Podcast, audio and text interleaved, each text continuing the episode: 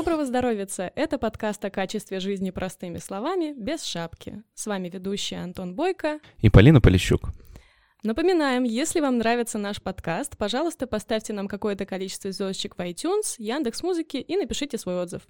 Так мы вместе продвинем доказательную медицину. А сегодня у нас в гостях Ольга Сорина, руководитель психологической службы «Вдох» и ведущая подкаста «Ты ж психолог». Его можно послушать ВКонтакте. Я думаю, нетрудно догадаться, что мы обсудим тревожность в условиях пандемии и изоляции. Так что, Ольга, здравствуйте. Здравствуйте. Первый вопрос, как обычно, расскажите, пожалуйста, о себе. А, я психолог, у меня образование с ПБГУ. Я пять лет уже занимаюсь частной практикой. А, до этого а, довольно долго занималась тренингами и ну, довольно много имела отношение к управлению организациями, в основном с психологической направленностью. Вот. И в каком-то там, в седьмом году, в семнадцатом, прошу прощения, в семнадцатом году а, я начала делать э, собственный проект, э, который называется «Вдох», это психологическая служба а, для сотрудников э, некоммерческих организаций и волонтеров. Вот такой социальный проект, чем, в общем, сейчас э, продолжаю, не знаю, успешно или не очень, но вроде вполне себе, даже в этих условиях. Мне кажется, вообще, знаете, я последние три года работала э, для того, чтобы сказать сейчас, та-дам, вы можете ко мне обратиться. Настало вот, ваше время. А, Настал, да, вот э, прям как будто все, что было до этого, знаете, по чуть-чуть, понемножечку, для того, чтобы сейчас быть готовой, ну, к тем запросам, которые поступают. Вот, но я пока, собственно, занимаюсь частной практикой, а, и э, вот э, занимаюсь проектом «Вдох». У нас там 35 психологов, которые консультируют на волонтерских основаниях а, сотрудников и других волонтеров а, из некоммерческих организаций. Такая история. Стало ли больше обращений в связи с пандемией? Э, э, обращений а, от клиентов именно в нашу психологическую службу резко не стало больше, на самом деле. Мне кажется, что сейчас народ пока просто пытается наладить свою жизнь, то есть пока не до разговоров. Мне кажется, что сейчас еще пока такая кризисная стадия, она не, не прошла. А, но ко мне стали обращаться организации больше. То есть организации резко почувствовали необходимость в том, чтобы каким-то образом поддерживать, влиять на сотрудников, а, которым резко стало гораздо сложнее выполнять э, свою привычную работу, то есть с которыми раньше не было сложностей теперь они возникают. А какие вот сложности сейчас в связи с переходом на удаленку и так далее вот возникают у людей? То есть вы как специалист бы что идентифицировали как основные такие барьеры?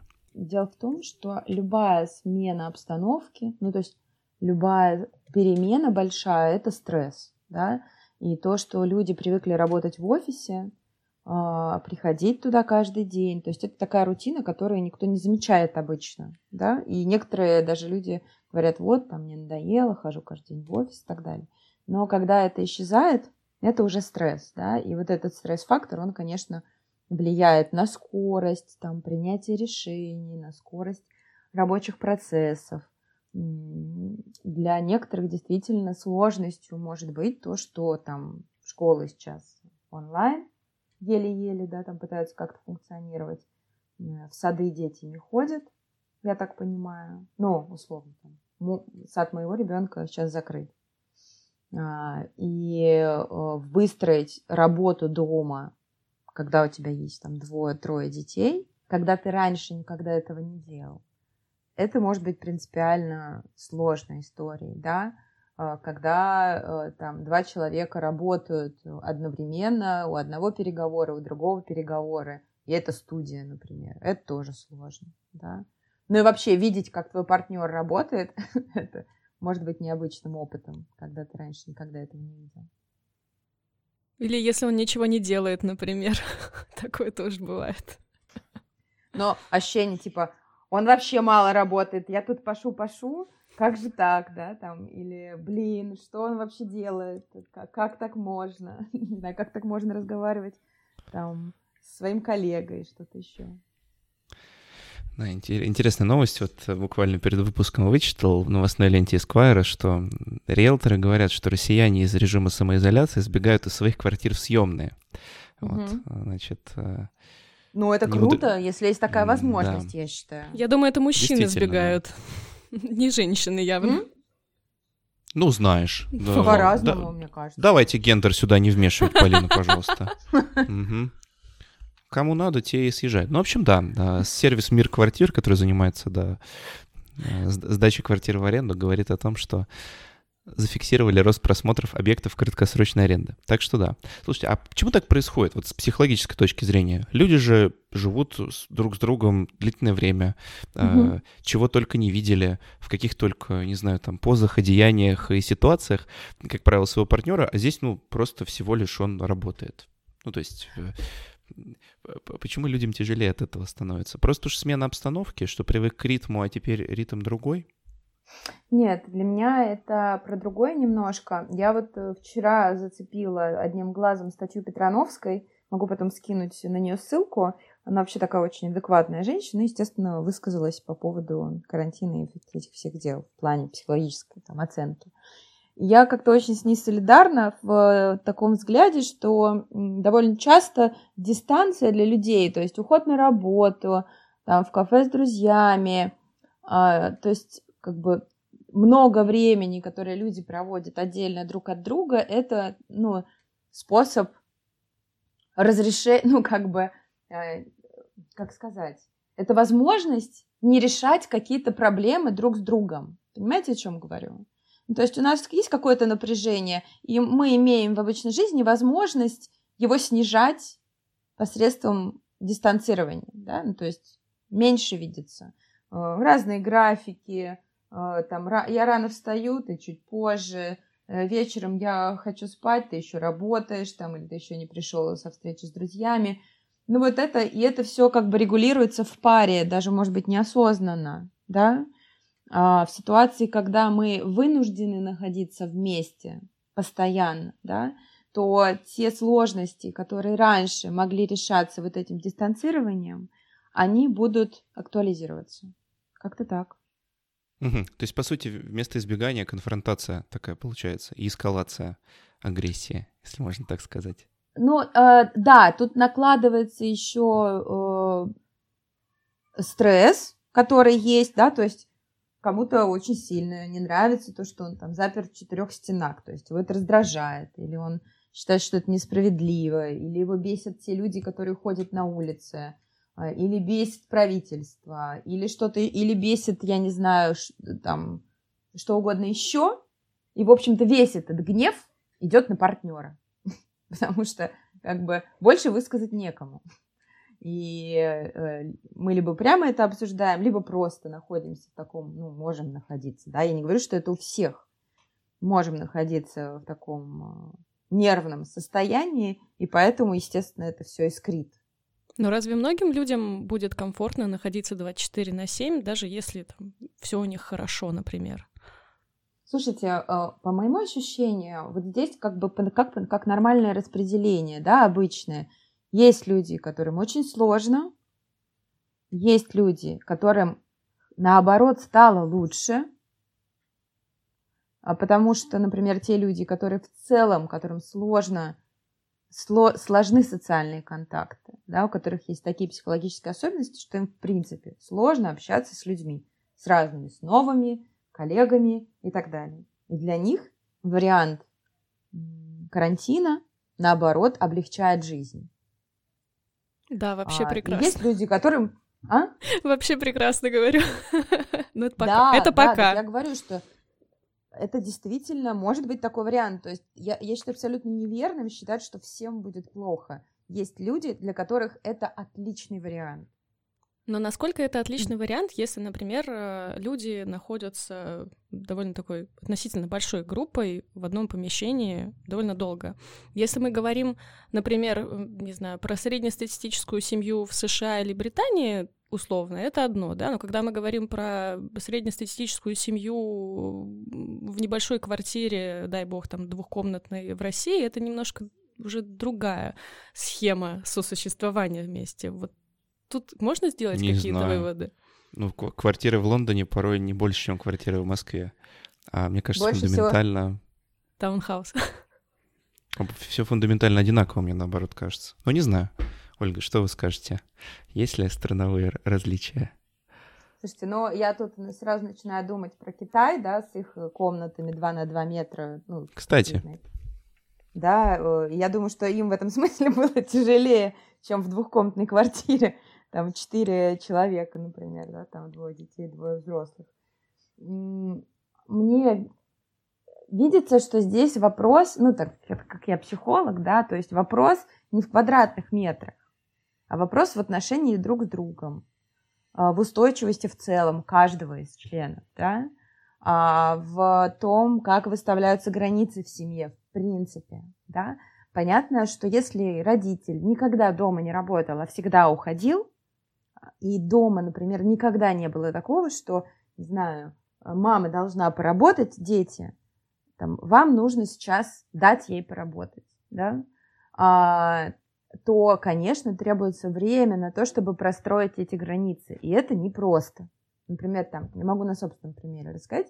Я не работала дома в плане консультаций, то есть я работала, вот какие-то административные задачи выполняла и так далее. Но консультации, когда мне требуется тишина и уединение, у меня такого не было, потому что, ну, для меня это было довольно сложно. Сейчас там, у меня есть перерыв в 10 минут между сессиями, я выхожу, извините, там в туалет или съесть бутерброд или выпить чай, и сталкиваюсь с детьми. Для меня это как бы новая ситуация, да, и, ну, мне приходится с детьми разговаривать и простраивать по-другому границы. Понятно, что сейчас там мне помогают, а, там с ними сидят и общаются, когда я консультирую, но э, это процесс, да, и это точно можно выстроить, мне кажется. То есть это не невозможная ситуация. Если я должна работать, чтобы обеспечить свою семью, то значит мне, ну, ну как бы, дети должны в итоге с этим согласиться. Ну, то есть если я нормально выстраиваю границы, да, то есть э, не нужно здесь скакать вокруг детей, там, ах, бедненькие, там, вот они будут страдать что им нельзя зайти ко мне в течение там, часа или двух часов, да, они нормально адаптируются к ситуации, если взрослый спокоен при этом, не считает это катастрофой. А если коротко, вот как выстраивать границы? Такой э, для, для новичков. Мне кажется, с этим есть большая проблема. Я недавно вычитал фразу такую, очень классную, что в России очень много хороших людей, но мало профессионалов. Ну, в смысле, что люди часто очень... Там про рабочий был контекст, но что люди часто воспринимают происходящее на работе там или какие-то комментарии в свой адрес, опять же, относительно их там профессиональной роли на свой личный счет. И в результате из-за этого расстраиваются, стрессуют и так далее. И все как бы, опять же, про границы, да, позволять ли тому, что на работе происходит, до тебя доходить или нет, а, а как дома быть? Что с коллегами оно как-то, наверное, проще, это все-таки не родные тебе люди, даже если и близкие по духу. А как быть в семье? Ну, э, сначала понять вообще, где они самому. А, ну, то есть э, понять, э, что вам нужно, ну, если говорить там про организацию рабочего процесса, что вам нужно для того, чтобы вы могли там продолжать работать. А, не знаю, сколько времени, сколько места, какое пространство, какие условия и так далее. Взвесить это и понять, насколько это вообще реалистично, да, ну, то есть, условно, обеспечить полную тишину, там, где, в, там, в квартире, где есть дети, это невозможно. Там, запереться в комнате возможно. Или там одеть наушники с шумоподавлением возможно. Ну, или что-то еще, да, там уйти на балкон, я не знаю, у всех по-разному. А, и дальше спокойно говорить об этом. Говорить, что вот это будет так, мне нужно вот такое время и такое место – причем это, ну, скорее всего, со взрослыми, да, ну, то есть если там родитель один, например, с двумя детьми, то это, конечно, очень сложная ситуация, но, наверное, тут только мультики могут спасать, по моему опыту. Ну вот, но вообще, если это взрослые люди, там, или там дети, которые уже врубаются как-то, ну, не трехлетки, да, да даже трехлетки, можно сказать, что вот там сейчас мама работает, папа работает, Дальше, скорее всего, там, кто-то начнет злиться и говорить, ну вот, ну, ну ты что, ну так никогда, да ты чего, да я хочу с тобой там поиграть или поговорить или что-то еще. Зада... Ваша задача можно отражать чувства, говорить, да, я понимаю, тебя может это злить, там, или ты можешь расстраиваться, но это будет так. Мне это нужно для того, чтобы там наша семья нормально себя чувствовала в целом. Вот, ну то есть это спокойное обозначение их и разговоры о том, какие чувства вызывают у другого, у оппонента, да, у вашего партнера эти границы. Потому что тут основная как бы проблема, которую озвучивают люди, это то, что другие могут реагировать как-то сложно да, на выставление этих границ. Хорошо, то есть получается как? А, мы, во-первых, выставляем границы, во-вторых, а, если мы работаем, находим какое-то место, в котором мы можем работать, и условно в нем еще дополнительно изолируемся, я правильно понимаю? Отчасти. Да, Непросто, но если говорить о какой-то, как бы сказать, гигиене рабочего места, а что можно порекомендовать в этом случае? То есть э, а откуда нужно работать? Вот люди любят работать там, ну даже не то, что любят, э, а иногда вынуждены работать там из кровати, из-за кухонного стола, я не знаю, там кто-то на балкон уходит. А какие варианты наиболее приемлемые в такой ситуации? Я тут э, какую-то шутку читала, мне, мне она, знаете, из этих всех коронавирусных шуток больше всего понравилась. А, что типа мы спросили коллегу, который уже давно работает э, на удаленке, ну в чем э, секрет, то есть что главное нужно знать, когда ты работаешь на удаленке, он такой а, заправляйте кровать ровно и не крошите туда, потому что от, от складок образуются пролежни. Вот, вот это к слову про работу в кровати. Но а, я, я бы рекомендовала, главное, отделять место, где вы спите или что-то другое делаете, да, от того места, где вы работаете. Даже если это будет, не знаю, э, одна сторона стола и другая сторона стола. То есть если у вас один стол обеденный, не знаю, за которым вы играете в компьютерные игры и работаете, то когда работаете, сядьте за одну сторону стола, а когда закончите работать, закройте все рабочие вкладки и пересядьте на другую. То есть, чтобы э, как бы разделять это хотя бы ментально, зрительно и так далее, да. Вот как-то так. А так, ну, кровать и кровать. Ну, ладно, поставьте себе там какой-нибудь столик, если совсем уже больше негде. Ну, не знаю, там, если вы слезете с кровати и сядете рядом с кроватью, мне кажется, что это может тоже быть как-то получше. Ну или да, заправляйте ровно. Работайте на одной стороне кровати, спите на другой. Ну, если большая. Ну да, например. А, мы поговорили о том, как выстроить границы с домашними, чтобы начать работать. Поговорили о том, как закончить работу. Закрыть вкладки, пересесть, разделить места и так далее. И переодеться. И переодеться. Окей, а что еще вот э, вы бы посоветовали делать? Может быть, какие-то ритуалы, которые, не знаю, в частной практике советуете, или просто из своего, так сказать, э, из своей коробочки с инструментами можете достать. Я вот, вы знаете, поделюсь, я штаны переодеваю. То есть я вот в... работаю в джинсах обязательно, в которых я на работу хожу. А когда я понимаю, что день закончился, я надеваю мягкие штанишки.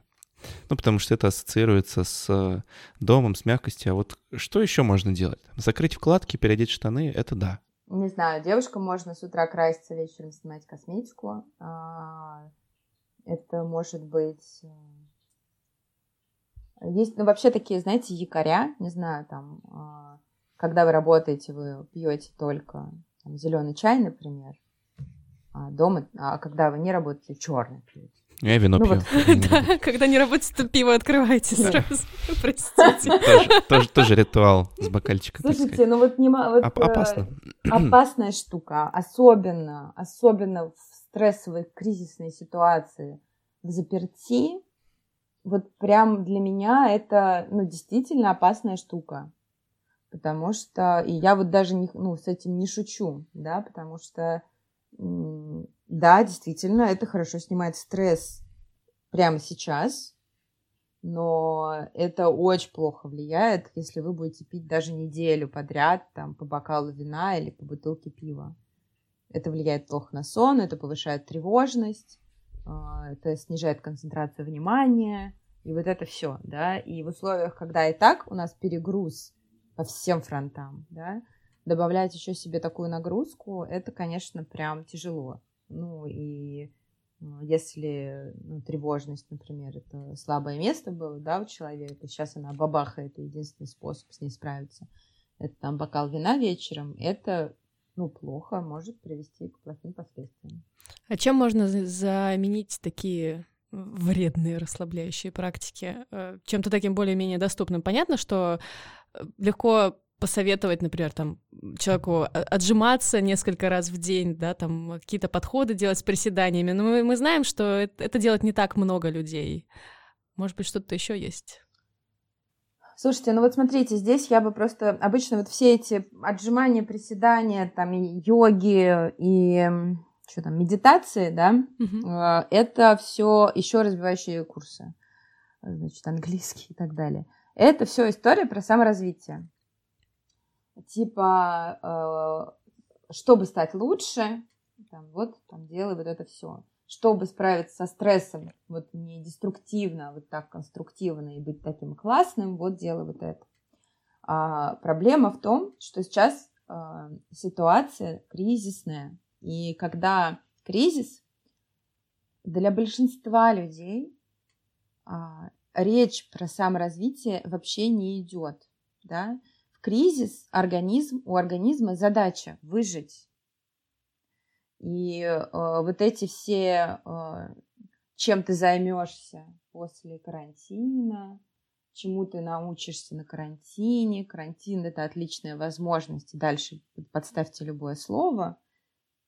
А, я считаю, что это все как бы фуфло, извините за выражение, потому что хорошо бы, чтобы после карантина вы не вышли с невротическим расстройством, чтобы у вас не началась или не актуализировалась депрессия, и чтобы вы не запустили алкоголизм свой.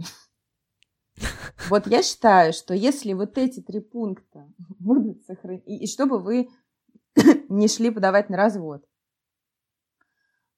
Вот если э, эти три пункта или четыре, да, соблюду, ну, будут соблюдаться, я считаю, что это будет отличный результат. Все остальное по желанию и по возможности. Ну, то есть просто часто люди сейчас сталкиваются с ситуацией, когда, ну, не знаю, просто не хочется вставать с кровати. Ну, просто нет никаких сил, да, и люди там очень много спят или наоборот хуже спят, больше едят, меньше едят. Э, ну, то есть как-то справляются со стрессом. Вот если это как-то, хоть в, в рамках хоть какой-то нормы для этого человека, и ладно, вот что я считаю. Если есть силы, не знаю, там, сделать разминку с утра, это уже просто level up, ну, то есть это уже круто. Вот, то есть я предлагаю в этом смысле максимально снижать планку для себя, то есть если нету ничего супердеструктивного, уже хорошо. А если есть силы на что-то сверх, то, ну, как бы это просто уже героизм. Как-то так вот я Полу... вижу это. Получается... Понятно я объясняю? Ага. Да. Получается, хвалите себя, любите себя, граждане, и не допускайте чувства вины, в общем, излишнего, и вообще не надо его испытывать. Э, не то, что, знаете, тут себя не, не проконтролируешь, да, там, mm-hmm. как его не испытывать, если испытываешь. Но важно, да, важно понимать, что это большой кризис для всех сейчас. Как бы, э, не знаю, ну, даже если ваша жизнь не очень сильно изменилась, да, потому что тут, знаете, очень часто в идут такие, типа, ну, я же там не потерял работу, чем мне переживать? Ну, такое обесценивание, да, своих переживаний. Но даже если человек не потерял работу, ну, вообще там какие-то перемены, все равно есть. И, скорее всего, человек каким-то образом это переживает, и просто важно дать себе ну, возможность это пережить так, как переживается. У меня вот сразу возникает мысль, как-то хочется по полкам разложить, а стресс откуда берется? Есть действительно фактор изменений. Ну, это просто стресс, да, что что-то поменялось. Вот раньше у меня был такой ритуал, я там на метро на работу ездил, сейчас вынужден в четырех стенах там находиться, и для компенсации этого я там крашусь, например. Или надеваю мягкие штанишки и беру бокал вина. ну, пока это до алкоголизма не дошло. Есть аспект э, общения с близкими. Ну, то есть просто вы находитесь вместе, и, соответственно, э, способности решать конфликт у вас становится гораздо меньше возможностей. Ну, в смысле, что избегание конфликта — это тоже часть решения, потому что напряжение спадает, да, и, и, и это уходит. Вот. А, и нужно учиться договариваться, там, компромисс и так далее. Не все, наверное, этот тест могут выдержать. А что еще стресс и депрессию генерит, на ваш взгляд? Вот в сложившейся ситуации. Смотрите, если говорить конкретно про депрессию, то есть а, большая...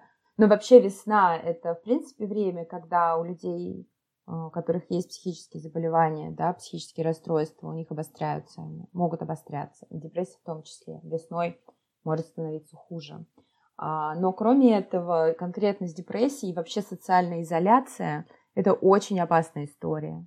То есть депрессия сама способствует изоляции. Человек замыкается внутри себя, и там часть терапевтической работы, да, психотерапевтической, идет на то, чтобы человек выстраивал вокруг себя социальный круг э, и социальную поддержку. То есть делал это иногда через усилия для того, чтобы не проваливаться в эту депрессию и просить о помощи, да, там у друзей, у близких и так далее. А, и сейчас встречи с друзьями очень сильно ограничены. Если у человека и так история про изоляцию есть, да, то это может быть очень сложно переживаемая штука.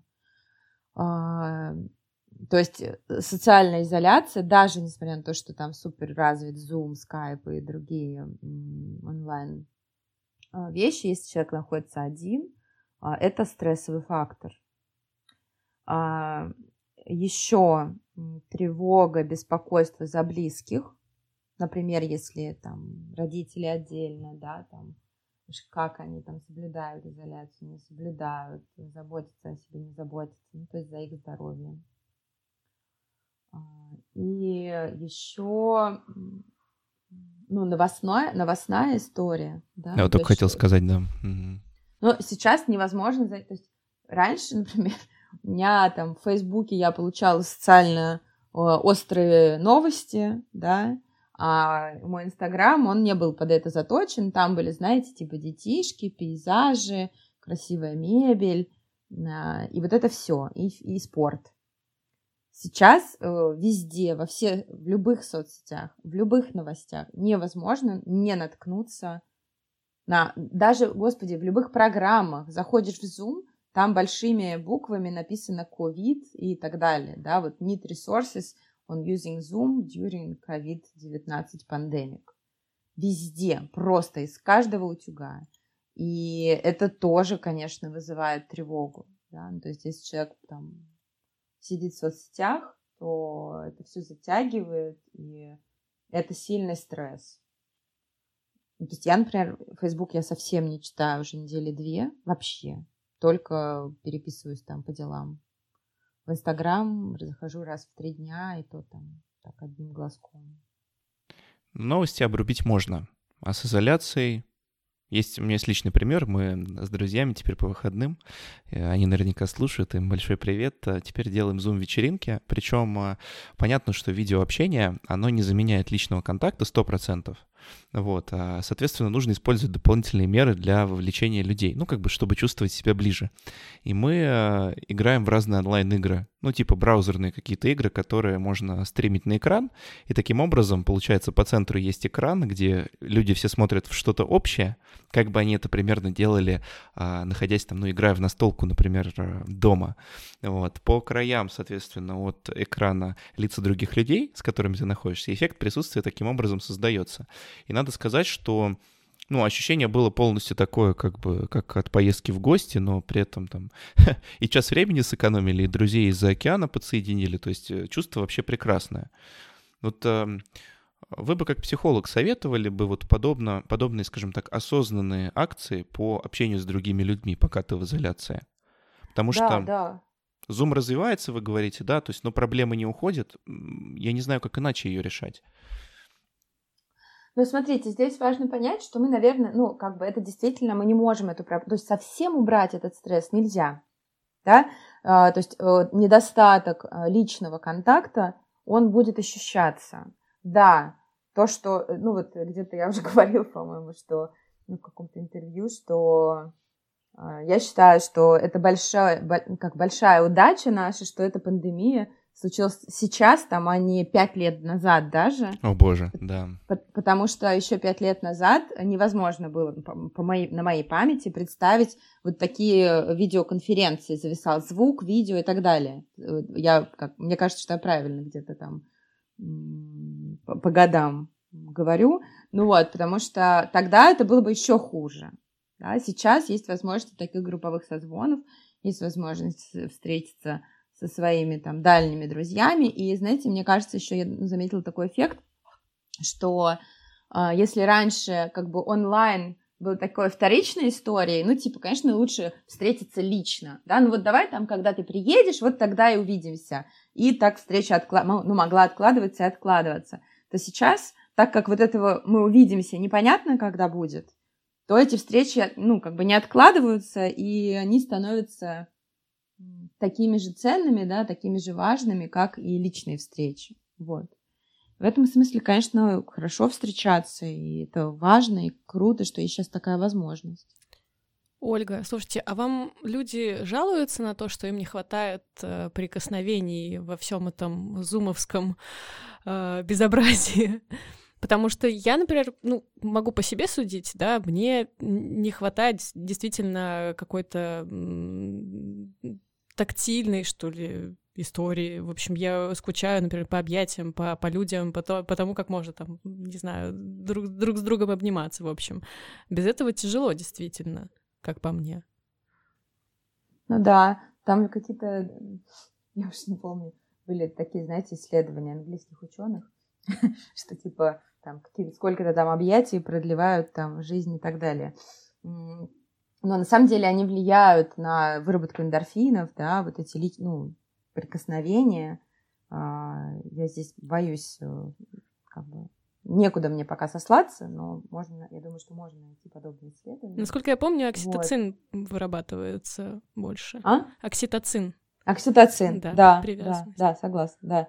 Ну вот, э, и э, и ну, этот фактор, конечно, есть. Там для меня, например, как для психолога, я не обнимаюсь с клиентами, а, но а, все равно там в скайпе сложнее, а, потому что, во-первых, мне сложнее реагировать, а, ну, как бы видеть реакцию человека, тонкие какие-то моменты, да. Во-вторых, не видишь тела, и как бы вот этот вот невербалику, да, все, потому что обычно это все-таки там верхняя часть тела, да, иногда руки видны. А, и в-третьих, ну это какое-то просто другое ощущение, другое впечатление от человека, да, когда он личный и когда онлайн. У меня был опыт, когда я начинала с клиенткой работать онлайн, а потом на одну встречу мы с ней увиделись, и у меня было какое-то абсолютно другое впечатление, более полное. Там, я много нового узнала о ней, не, ну, не про текст, да, который она говорила, а про нее как-то вот по этим ощущениям, да, когда я ее видела с ней лично. Поэтому, конечно, это, ну, этого не хватает, потому что мы информацию о людях получаем не только из зрения и слуха, а вообще ну, как бы, гораздо больше по другим каналам в том числе.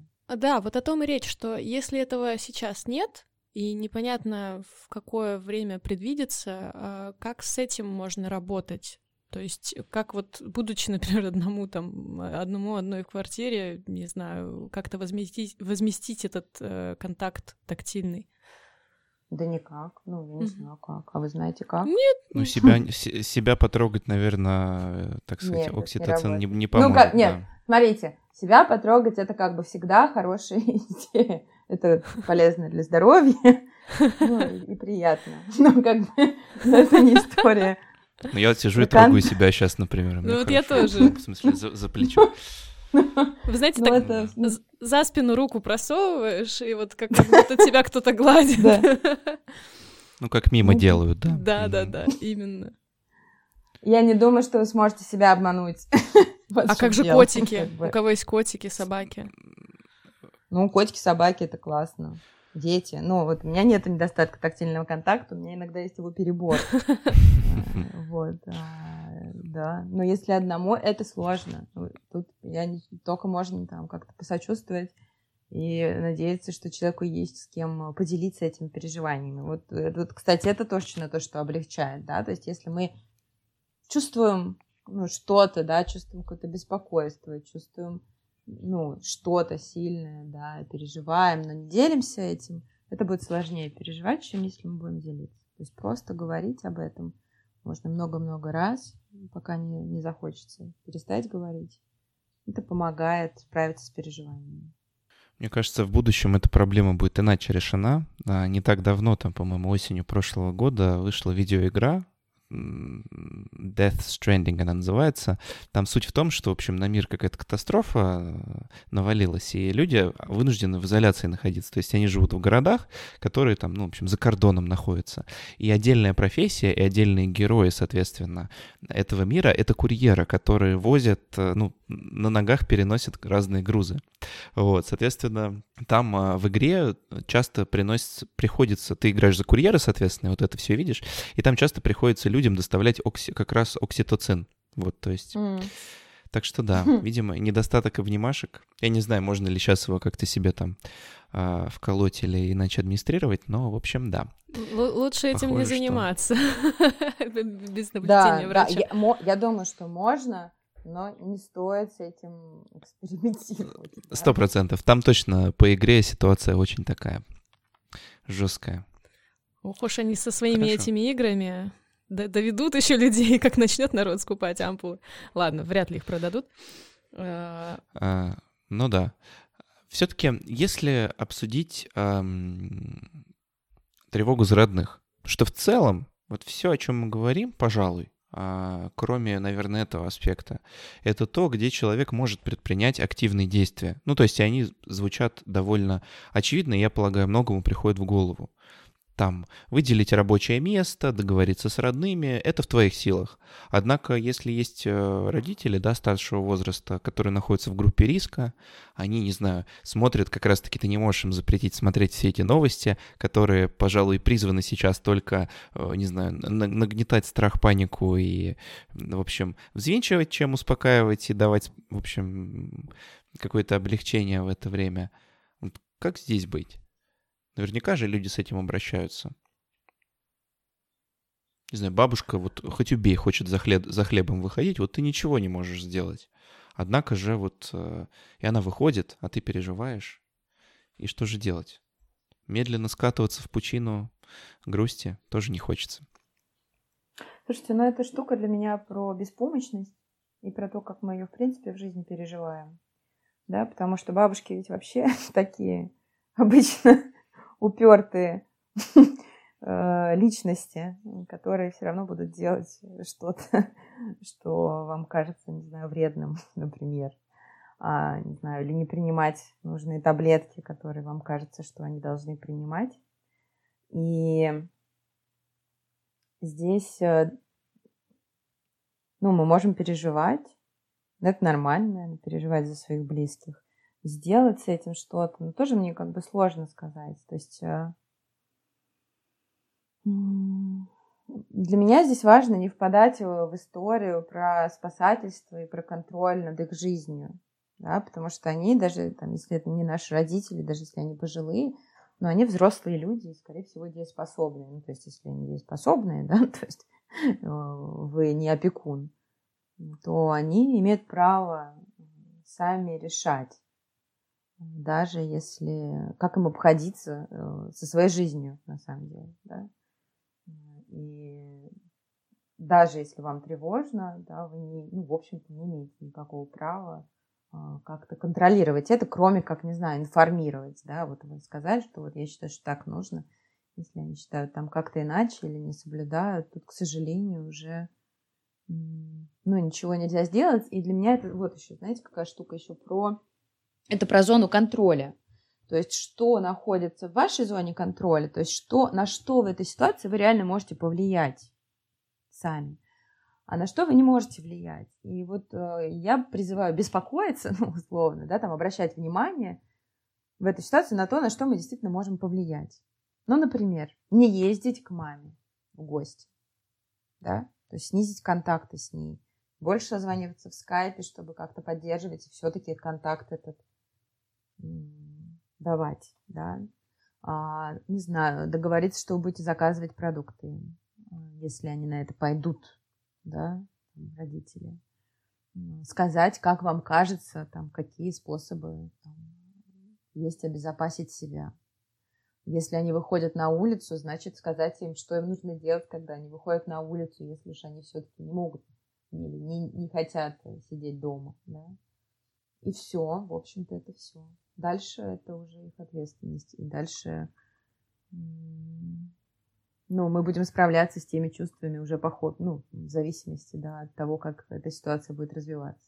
Ну, то есть получается, что эту тревогу, по сути, нужно прожить. А, прожить, понять, да. что нет смысла пытаться контролировать э, взрослых людей, если они сами принимают решения.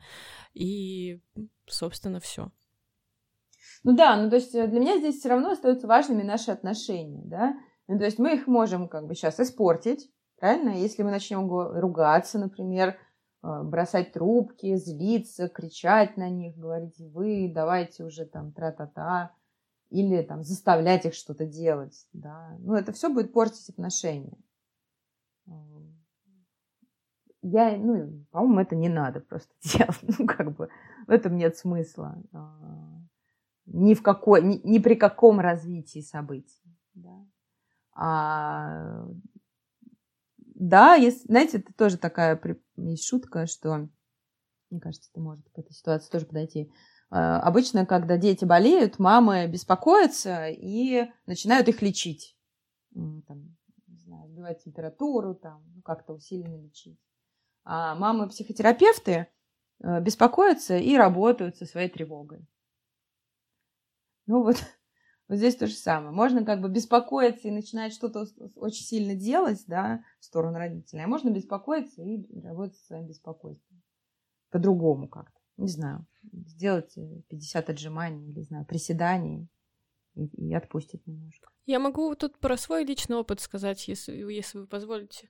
А, у меня тоже вот, когда все это, собственно, началось, наверное, там в середине или, может, там в начале марта, когда я начала понимать, что что-то точно не то происходит, и стало доходить э, вот это а, осознание ситуации. Uh, у меня были несколько дней, когда я прям страшно переживала за родителей, потому что я понимаю, что ну, людям уже там условно за 60, и когда ты видишь все эти новости про то, что ты можешь там их и не увидеть больше на самом деле, если вдруг что-то случится. И это оказывает какое-то дикое совершенно давление на психику, потому что ты ничего не можешь с этим сделать.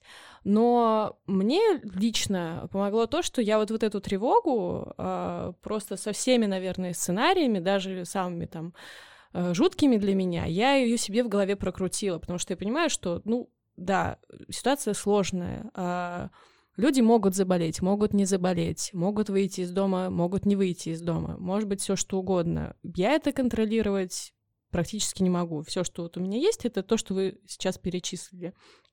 И, наверное, через какое-то время после этого стало в каком-то смысле легче. Не полностью, конечно, не проходит э, целиком, но как-то удается с этим работать во всяком случае. Как вам такое?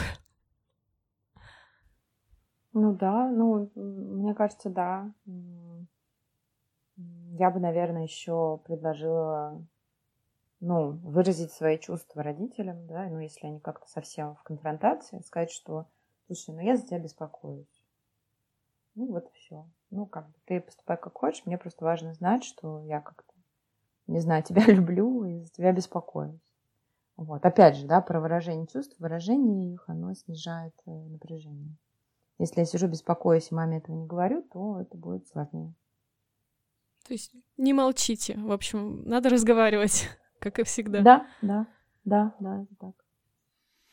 А когда, когда надо обращаться к психотерапевту? Вот я выделил себе рабочее место, у меня очень прямые с миром отношения, не знаю, говорю всем, что думаю, все недомолвки, конфронтации я начал разрешать, смирился с тем, что я могу принять, что не могу принять. А, в общем, вроде как бы прошелся вот по чек-листу, который мы сейчас как-то выработали. Угу. А, А как мне в этой ситуации понять, что мне к психотерапевту нужно обратиться? Слушайте, ну, что, к психотерапевту обращаются, когда, когда э, во-первых, есть запрос, ну, то есть есть что-то, с чем вы не справляетесь, да. А, еще есть, э, ну, такие базовые, ну, то есть, блин, такая очень сложная штука, потому что все равно, э, даже если я называю эти признаки, когда там точно нужно, человек будет обращаться, когда он сам решит, что ему с этим нужна помощь, да, потому что, ну, например, если у вас началась резко бессонница, и, там, не знаю, теплое молоко с медом не помогает, и вы спите там, прерывисто, мало, вам сложно засыпать, да, то есть вы засыпаете там полтора, два, три часа. Вы, наоборот, очень рано просыпаетесь, не можете заснуть там, там в промежутке там, от 5 до 7 утра.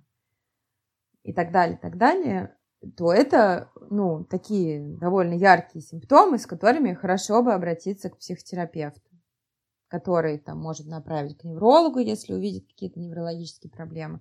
Если это возникло с началом пандемии, пандемии большая вероятность того, что это связано со стрессом, да? А, но люди живут с бессонницей годами, ну, как бы, и далеко не все обращаются с ней, ну, с ней к психотерапевту и вообще считают там необходимым ну, связывают это как-то с психикой. Говорят, ну, там, не знаю, у меня проблемы со сном всю жизнь. Ну, вот у меня сейчас гл- глупый немножко вопрос будет. А, все говорят, ну не все говорят, а в целом речь идет о том, чтобы люди больше обращались в таких ситуациях к психотерапевтам, к психологам, если там совсем все плохо и обострение к, псих- к психиатрам. А, и у людей есть, во-первых, стереотипы, естественно, профессии. Во-вторых, а, не все до конца представляют, что их ждет, э, когда они первый раз в нынешних условиях, э, получается, созваниваются с э, психологом, и что, собственно, будет. То есть э, как, как обычно проходит беседа, если это как-то можно подвести под общий знаменатель, как-то постандартизировать это? То есть человек вам звонит, и что дальше? Он рассказывает про себя, или вы что-то его спрашиваете? Но обычно первая встреча — это Тут есть два варианта. Если человек находится в какой-то кризисной ситуации, то это кризисная помощь. И тогда мы просто выслушиваем человека, скорее всего, мы ищем какие-то меры, которые, ну, какие-то прямо шаги, которые он может предпринять, чтобы прямо сейчас его состояние стало легче. Он выговаривается, там, выплакивается и так далее. Это какой-то кризисный вариант. Если человек более-менее в порядке, ну, то есть он не, не все время плачет или не все время там кричит на всех, ну, хотя, когда люди кричат, они обычно не обращаются тоже к психотерапевту. А, то тогда обычно первая встреча – это знакомство, это сбор информации о клиенте. А, клиент будет рассказывать о том, почему он решил обратиться, что у него сейчас в жизни происходит, были ли какие-то изменения в его жизни, а в нашей жизни, как вы понимаете, скорее всего, в данной ситуации, скорее всего, они были. Какие изменения в его функционировании, да, опять же, сон, еда, такие, ну, подобные вещи произошли за последнее время, если произошли, какие у него жалобы есть, э, как его физическое здоровье, какая была, э, была ли раньше история обращения к психологам, к психиатрам, э, были диагностированы какие-то заболевания и так далее. Ну, то есть это как, как анамнез, да, только психологический. Вот обычно вот это, ну, плюс человек говорит, зачем он пришел, обозначают какие-то цели – работы с психологом, какие-то сроки приблизительные очень, да, тут у каждого психолога будет свой контракт с клиентом. Ну, то есть получается, что с, с, тем, с теми условиями, которые сейчас есть, что мы все все-таки в основном в онлайне, по сути, ничего особо не меняется, кроме контакта какого-то внешнего, который обычно происходит. Ну, в сути работы точно нет в сути работы ничего не меняется. Единственное, вот на мои клиенты отмечают, что если раньше там они ехали час до меня там, или 40 минут до меня и думали о том, ну как-то переключались с работы, думали о том, о чем будет встреча, о чем они хотят поговорить, как прошла их неделя, то сейчас, э, типа, за пять минут до встречи человек перестает работать, и у него нет такого времени. Ну, может быть, появится через какое-то время. А как вы думаете, Повлияет ли текущая ситуация глобально на, не знаю, на человечество вот именно в психологическом плане? Не знаю, вот как бы вы как психолог оценили изменения, которые в мире сейчас происходят? Считаете ли вы, что эти изменения всерьез и надолго? Я имею в виду не то, что люди по домам будут сидеть, а то, что нам, видимо, перед нами какая-то новая реальность открыла, и в ней, кажется, какие-то новые вызовы будут, в том числе и для психического здоровья. Как вы думаете? Ой, сложный вопрос. Для меня вопрос там это психологическая или социологическая история, да. Но я склонна думать, что после такого, ну, как бы, стресса, который, ну, по факту нам не подконтролен, то есть, условно, это не война, да, то есть, когда кто-то это инициировал, да, какие-то другие люди. Здесь нам э, как бы злись, не злись на этот вирус. Ну, вот такая, вот эта природа, да, вот так вышло. Так случилось. Человечество столкнулось с такой ситуацией, ну, с такой масштабной ситуацией впервые, на самом деле, насколько мне известно. И я думаю, что здесь может быть больше, а, ну, как бы больше ценность связей и групп, и большее количество вот именно, и так их было довольно много, но все-таки вот эта индивидуализация, да, что ты сам, ты там, должен сам, самостоятельно, там, вот это индивидуальное какое-то лидерство и так далее, этого было довольно много, да, там, достижения э, индивидуальные и так далее. Мне кажется, что здесь будет скорее склонность, ну, есть вероятность такая, да, что люди захотят объединяться, потому что ну, это объединение дает какую-то поддержку и опору а, в ситуации, когда мы сталкиваемся с внешним таким вот не человеком врагом, да, а вот э, врагом, таким обезличенным.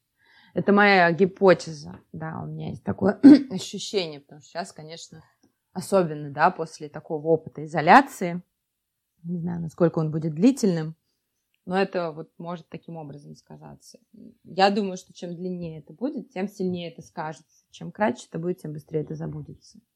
А есть ли информация о том, как, скажем так, с психологической точки зрения в других странах обстоят дела? Есть какая-то статистика, что в Китае число разводов выросло. Ну, над, над чем сейчас все посмеиваются, но вроде как побаиваются, потому что, кажется, это ждет все страны, которые там на карантин уходят, да? Это обострение обстановки. Есть ли какая-то информация о том, как жесткий карантин, допустим, повлиял на здоровье нации? Слушайте, я э, не читала э, эту информацию, как повлияло на здоровье нации. Я читала информацию, там, как э, на людей с психическими расстройствами сейчас это влияет, и, естественно, это все довольно сильно обостряется. Я, ну, на самом деле я не знаю, как, как это влияет, и, тем более как национальные какие-то особенности. Я думаю, что это, конечно, ну, как бы отложит какой-то след, да, оставит свой след Э, в нашем опыте, и так же, как, э, я не знаю, э, ну, бабушки, да, которые пережили, например, блокаду, не знаю, моя бабушка, да, которая ест любую еду с хлебом, и это последствия травмы, да, полученной, ну, поколенческой такой травмы. Не знаю, возможно, кто-то, ну, вот я тут слышала два мнения, кому-то кто-то вообще сложно себе представляет, как он теперь поедет в метро, после того, как, не знаю, месяц или два будет находиться дома, да, то есть это очень тревожно, да. а для кого, и, возможно, там это обострение какого-то тревожного расстройства может быть, а для кого-то может быть, наоборот, тревожным оставаться дома там в течение дня, и он будет искать все способы выйти из дома, да, то здесь очень сложно предположить, я думаю, что это скорее индивидуальные реакции, думаю, что след какой-то останется, да, но какой именно, это зависит очень сильно ну, от индивидуальных особенностей. Ну да, я думаю, что появится очень много бабушек и дедушек, которые будут обрабатывать руки санитайзером, когда будут э, в общем, по любому поводу. Угу. Ну, так в смысле, это, это, было, это я да, сейчас да. О, о своих внуках думаю, в смысле, будущих. А, я читала о том, что людям, которые находятся особенно одни в изоляции и не привыкли планировать свое время, так как у них, э, ну, в принципе, уже был какой-то установленный режим, там, когда ты едешь на работу, там, ешь, грубо говоря, в кафе, еще что-то, ты оказываешься дома и такой, упс, а что делать? А, и таким людям советуют э, планировать свой день, записывать, расписывать и так далее. Но точно так же, как с физическими упражнениями, не каждый к этому готов. А, как человеку можно себя настроить э, на такое планирование, и как вы вообще относитесь к таким советам? А, слушайте, советы хорошие. Вопрос в цели для меня тут. Для чего мы говорим, что человеку нужно планировать? У каждого человека будет здесь своя цель. А для кого-то это чтобы не поехать, не поехала кукуха, да? Это а, одна цель. Я думаю, что если у человека есть как бы ощущение, что уже у него что-то там едет, то а, думаю, что он будет предпринимать какие-то усилия для того, чтобы она не поехала. А, если это для того, чтобы увеличить эффективность работы, то вот для меня вопрос, как бы беспокоит ли самого человека на данный момент эффективность его работы или ему норм. да, если ему норм, ну и ладно, как бы пусть будет в хаосе, как бы тоже это никого не, ну, то есть здесь для меня про цель вопрос, для чего это делать. Если у человека нет сил для того, чтобы подняться с кровати, и он работает из кровати, то, скорее всего, ему достаточно сильно плохо, и на данный момент э, там, планирование – это не тот уровень помощи, который ему нужен. Да? То есть он пока таким образом переживает стресс, и ему нужно какое-то время, чтобы там, с ним справиться. Ну, то есть вот. до- должен быть такой буферный период, условно. Ну да, да, ну, то есть должен, это все равно процесс адаптации. А дальше вопрос в целях, потому что есть же люди, которые никогда не планируют и не записывают, нормально себе живут, да.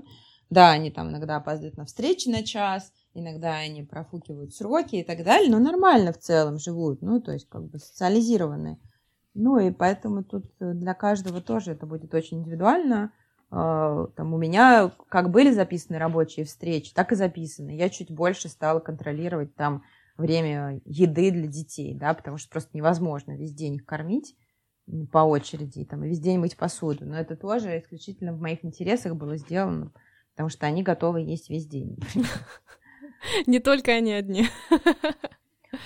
Ну, ну да. Ну, то есть здесь э, вопрос только в цели. Если у вас есть какая-то задача, которая вас беспокоит, ну, то есть, которую вы хотите решить, этому будет помогать планирование, ну, супер. Как бы всему ли это, от, от всего ли это лекарство? Ну, нет, нет всего. Такой вопрос. Я, например, постоянно работаю с медицинской информацией. И как э, научный коммуникатор, как медицинский коммуникатор, мы все время анализи- анализируем Э, все, что есть э, про ковид, э, про сам вирус и прочее, прочее. И на фоне вот такой работы никуда не деться от этого избытка информации. Понятно, что себя в силу умения работать с источниками огор... от... можешь отгородить от э, всякого бреда из пабликов, и можешь э, обложиться кучей мемов э, смешных, а, но тем не менее информационный поток, э, особенно там исследований или от ВОЗ, или от других организаций, он огромный. А, как нам быть и как, и как быть врачам, кстати, которые тоже с этим потоком часто не очень-то справляются, и плюс у них еще и пациенты есть. Тоже непросто. Большой вопрос. Я, я бы предложила э, разграничивать очень жестко сейчас, ну то есть э, как бы дополнительные усилия туда направить и разграничивать время работы, если вы работаете с информацией, время отдыха.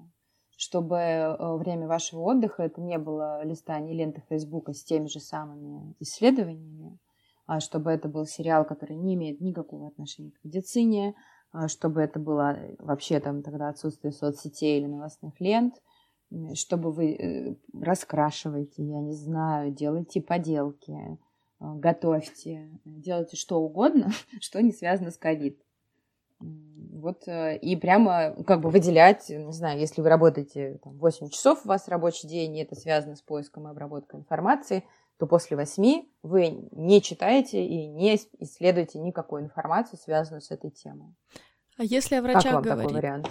Отличный вариант, на самом деле. Ну, в основном этим, этим и пользуюсь. Я, например, просто в готовку ухожу, мне даже посуду стало нравиться мыть. Это само по себе просто феноменальное что-то, когда приятно мыть посуду. Но ее меньше не становится, конечно. А, а если говорить о врачах все-таки, наверное, к вам, возможно, обращаются врачи, которые сейчас э, вот-вот, вот они уже на острие, о чем, может быть, они говорят, или что вы им можете, наверное, не самое лучшее слово говорить, посоветовать, да, потому что психолог все-таки не дает советов, наверное, но тем не менее. В кризисной ситуации дает. Э, ну вот, да. да. Так что это, знаете, по-разному бывает. То есть, если человек как бы в кризисе, там, а, там, ситуация насилия или что-то такое, психолог вполне себе дает советы и четкие планы, как бы, как можно действовать. А э, с врачами у нас, э, ну, служба наша не нацелена на врачей, не была нацелена никогда. То есть поэтому к нам не обращаются врачи. Я думаю, что им сейчас не до психологической помощи, потому что первичная потребность это поспать, например, mm-hmm. да, если у них сейчас идут переработки. И с психологической помощью они будут разбираться после того, как это закончится. Понятно. То есть, опять же, да, то есть про, тут про потребности. Мы с психикой э, можем работать, когда у нас базовые физиологические потребности удовлетворены. Да? Скорее всего, они сейчас э, находятся в, во фрустрированном состоянии там, с базовыми психологическими потребностями. То есть думают условно там, о безопасности своей, своего здоровья, как защитить себя и так далее. Да? И как э, выдержать смену там, больше э, суток. Вот. И э, так далее. Поэтому спать больше. Вот какой мой совет. Это... Выделять себе время на сон. Это прям напоминает э, фильмы «Аритмия», когда главные герои после ночной смены или там после, после пары суток возвращались домой и просто хотели спать. Я так недавно просто смотрела, вспомнилась. Так, тогда, ну, и это нормально. Ну, то есть, если, э, если нужно искать способ, как себе помочь в такой ситуации, то спать 8 часов, э, ну, какой-то режим, чтобы был хоть какой-то режим. Я как после суток спать, я пока не честно признаться не знаю, но чтобы был какой-то режим, то есть чтобы была хоть какая-то определенность, четкость. Это важно, согласна. И вопросы от э, аудитории. Там, правда, много нецензурных выражений, и, в принципе, людей можно понять. Вот есть такой вопрос. Э, человек говорит, я думаю, что людям с тревожностью предстоит другое испытание, потому что все условно, это я сейчас заменяю слово, все условно плохое впереди, возможно. И не так страшен карантин или самоизоляция, как страшна для людей рецессия и проблемы с экономикой, отсутствие денег и так далее. А, вот к вам обращались э, люди с тем, что их тревожит скорее будущее, чем тот карантин, который есть сейчас? Ну, конечно, людей тревожит будущее. Но они индивидуально с этим как-то работают, или все-таки есть как- какая-то общая канва, с которой можно работать? Слушайте, ну, блин, сложно так ответить. Но э, я просто думаю о том, что это опять же история про то, могу ли я с этим сделать что-то или нет. Потому что даже вне ситуации с пандемией мы можем тревожиться про будущее, что кто-то умрет, что кто-то заболеет, что будет кризис. Тоже можно же тревожиться, правильно? Конечно. А, и в этом смысле людям с тревожностью сейчас... Кто-то мне сказал это даже.